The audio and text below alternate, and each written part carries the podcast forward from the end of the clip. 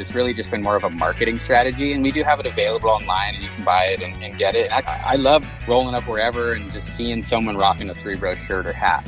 And people that don't even know, they don't know that I'm even with the brand. And I just see them and I just throw them double shakas and I'm like, it's really cool. Yeah, no, it's, it's, it's been good. It's been, it's always helpful, I think, to develop stuff that people wear continuously.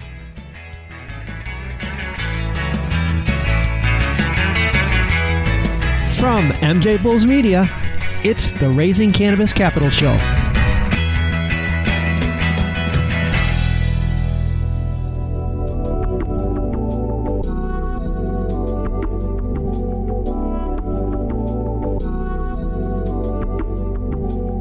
Today on Raising Cannabis Capital, we have a full house.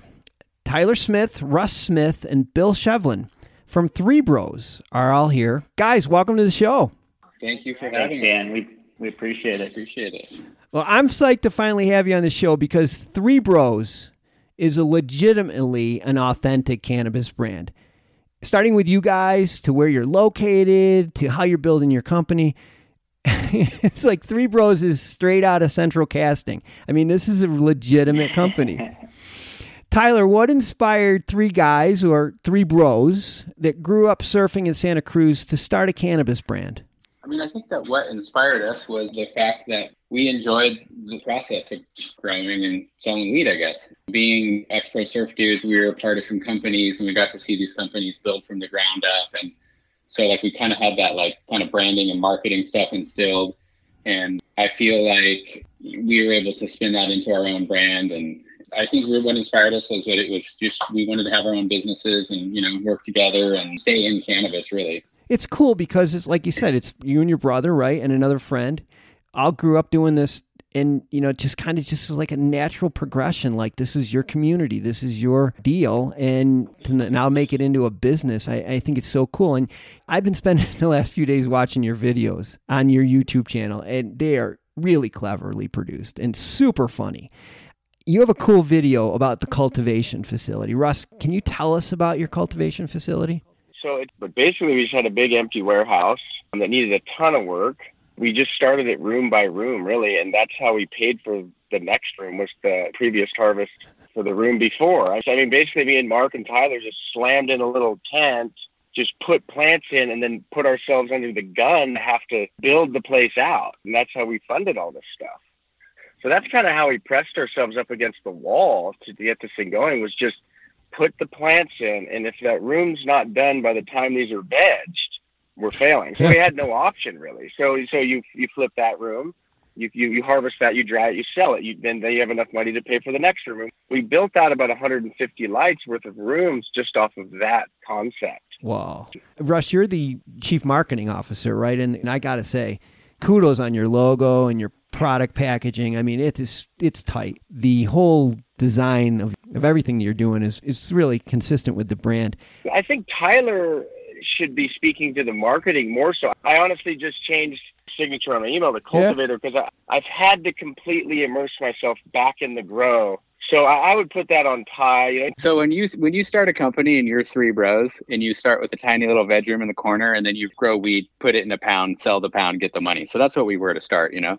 With that said, all three bros have worn a lot of hats over the years, and uh, we continue to do so. And we're trying to like dial that in and bringing Bill in, who's actually like a real CEO. We joke that he's the CEO and I'm the CE bro. CE bro. That's really like that's kind of the reality of where we're at. We've just been slugging it out every day. Sorry, I'm losing my. Well, talking no, but talking about doing everything all at once. Yeah. Tell, tell us about the dispensary. So yeah, with the dispensary, it was a good friend of ours, EP's tile shop for a number of years, right where we grew up, right on the west side. It was an industrial zone, but all of a sudden, like coffee shops and wineries and restaurants, like everything started to like kind of build up around us and becoming more of like the hot spot for the west side. Mm-hmm. You know, the tile shop was still right there in the middle, grinding it out. And like we always joked that this would be a great spot for a dispensary. And so when the time came and the city said, Hey, we're opening this up and here's the areas where you can do it. And they put out their map and there was this tiny sliver of industrial space on the west side. It was like literally one city block. And we were right in it, you know. Oh so man, it worked it out was, great. It was great. So like we went down and applied. We put together a beautiful application and we made sure that we had everything super dialed. Man. And we got awarded the license. And, you know, that was definitely really amazing for us. The shop's doing really well and it's, it has been a lot of work, but we're super fortunate to have one and be deemed essential at this time and still opening and able to get people what they need. Oh, I know. Um, I, I saw the video about it, and it's just like I mean, it's it's a really cool location. Again, it's tight to the brand. It looks like the brand, like I would expect your brand dispensary to look. And I, you know, I keep coming back to it's like the sum of all the Three Bros parts is really what makes it such an authentic brand. And your apparel line, this kind of caught me off guard. Your apparel line really completes that brand because I, I wouldn't immediately think of an apparel brand as an integral part of a cannabis business branding strategy.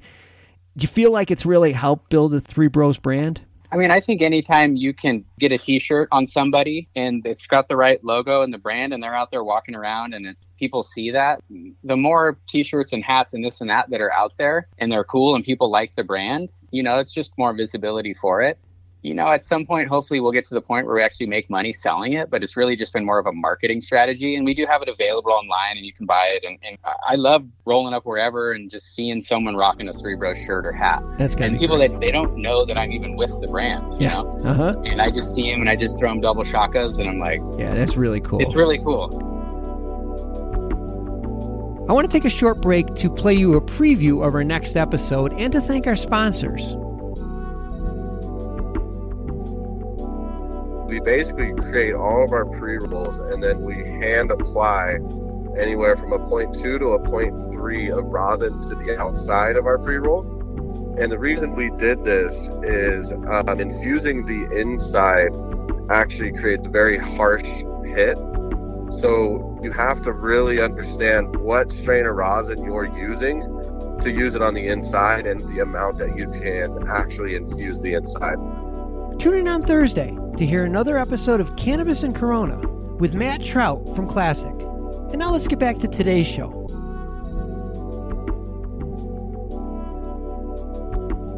Bill, your brain must be exploding just listening to all this stuff. How are you going to fund this? We've looked at the market, and, and one of the things that I think everybody's seen in the market is tens of millions or hundreds of millions, or in the Canadian case, billions of dollars coming in, building large facilities that are super hard to bring online and super hard to scale and get everything to market.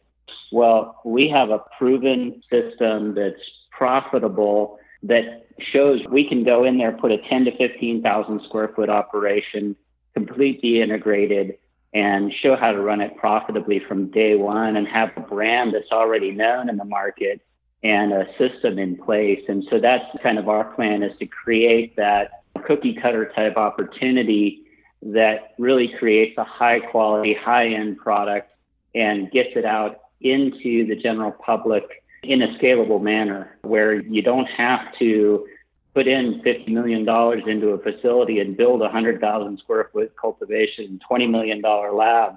You can do it much more affordably and be profitable six months in or Yeah. three months in, depending upon how you scale. Man, that's you're building a national brand strategy. It's a pretty cool idea.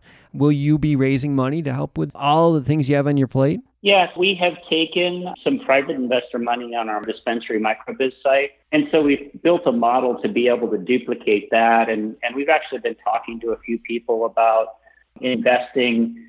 But we've also been hit up by groups in other states that are in the process of licensing or trying to license. And they're looking for brand partners or operators that know how to cultivate or manufacture. And so we are raising capital in that market, but we're trying to find the right investors and the right opportunities into each market. It's really more about building the brand, doing it profitably, and doing it with partners that we want to work with and have fun with, as opposed to you know trying to make a hundred million dollars and cash out and screw the industry. You know, and also with with Bill here, he works in the sustainable energy industry because to be honest, you know, growing cannabis is it takes a lot of energy. So how do we get off the grid, so to speak?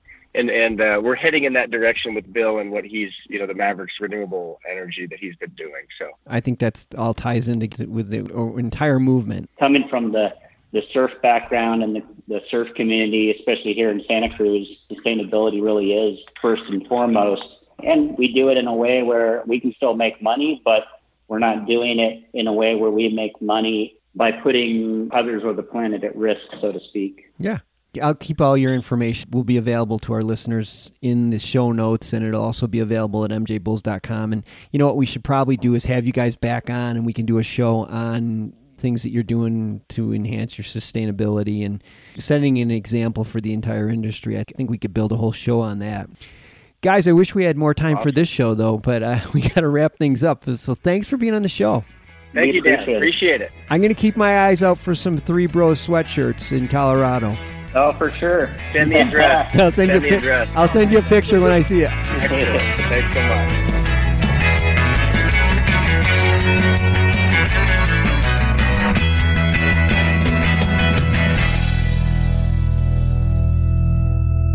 Thanks for listening to today's show.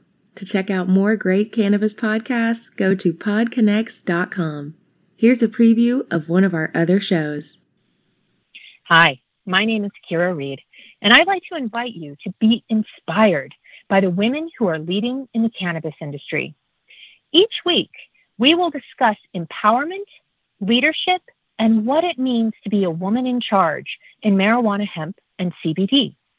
As the founder of the Women Empowered in Cannabis community, I have had the great pleasure to get to know many brilliant and talented women who are CEOs, executives, politicians, advocates, and community leaders that are focused on creating a cannabis economy that is just, fair, and equal.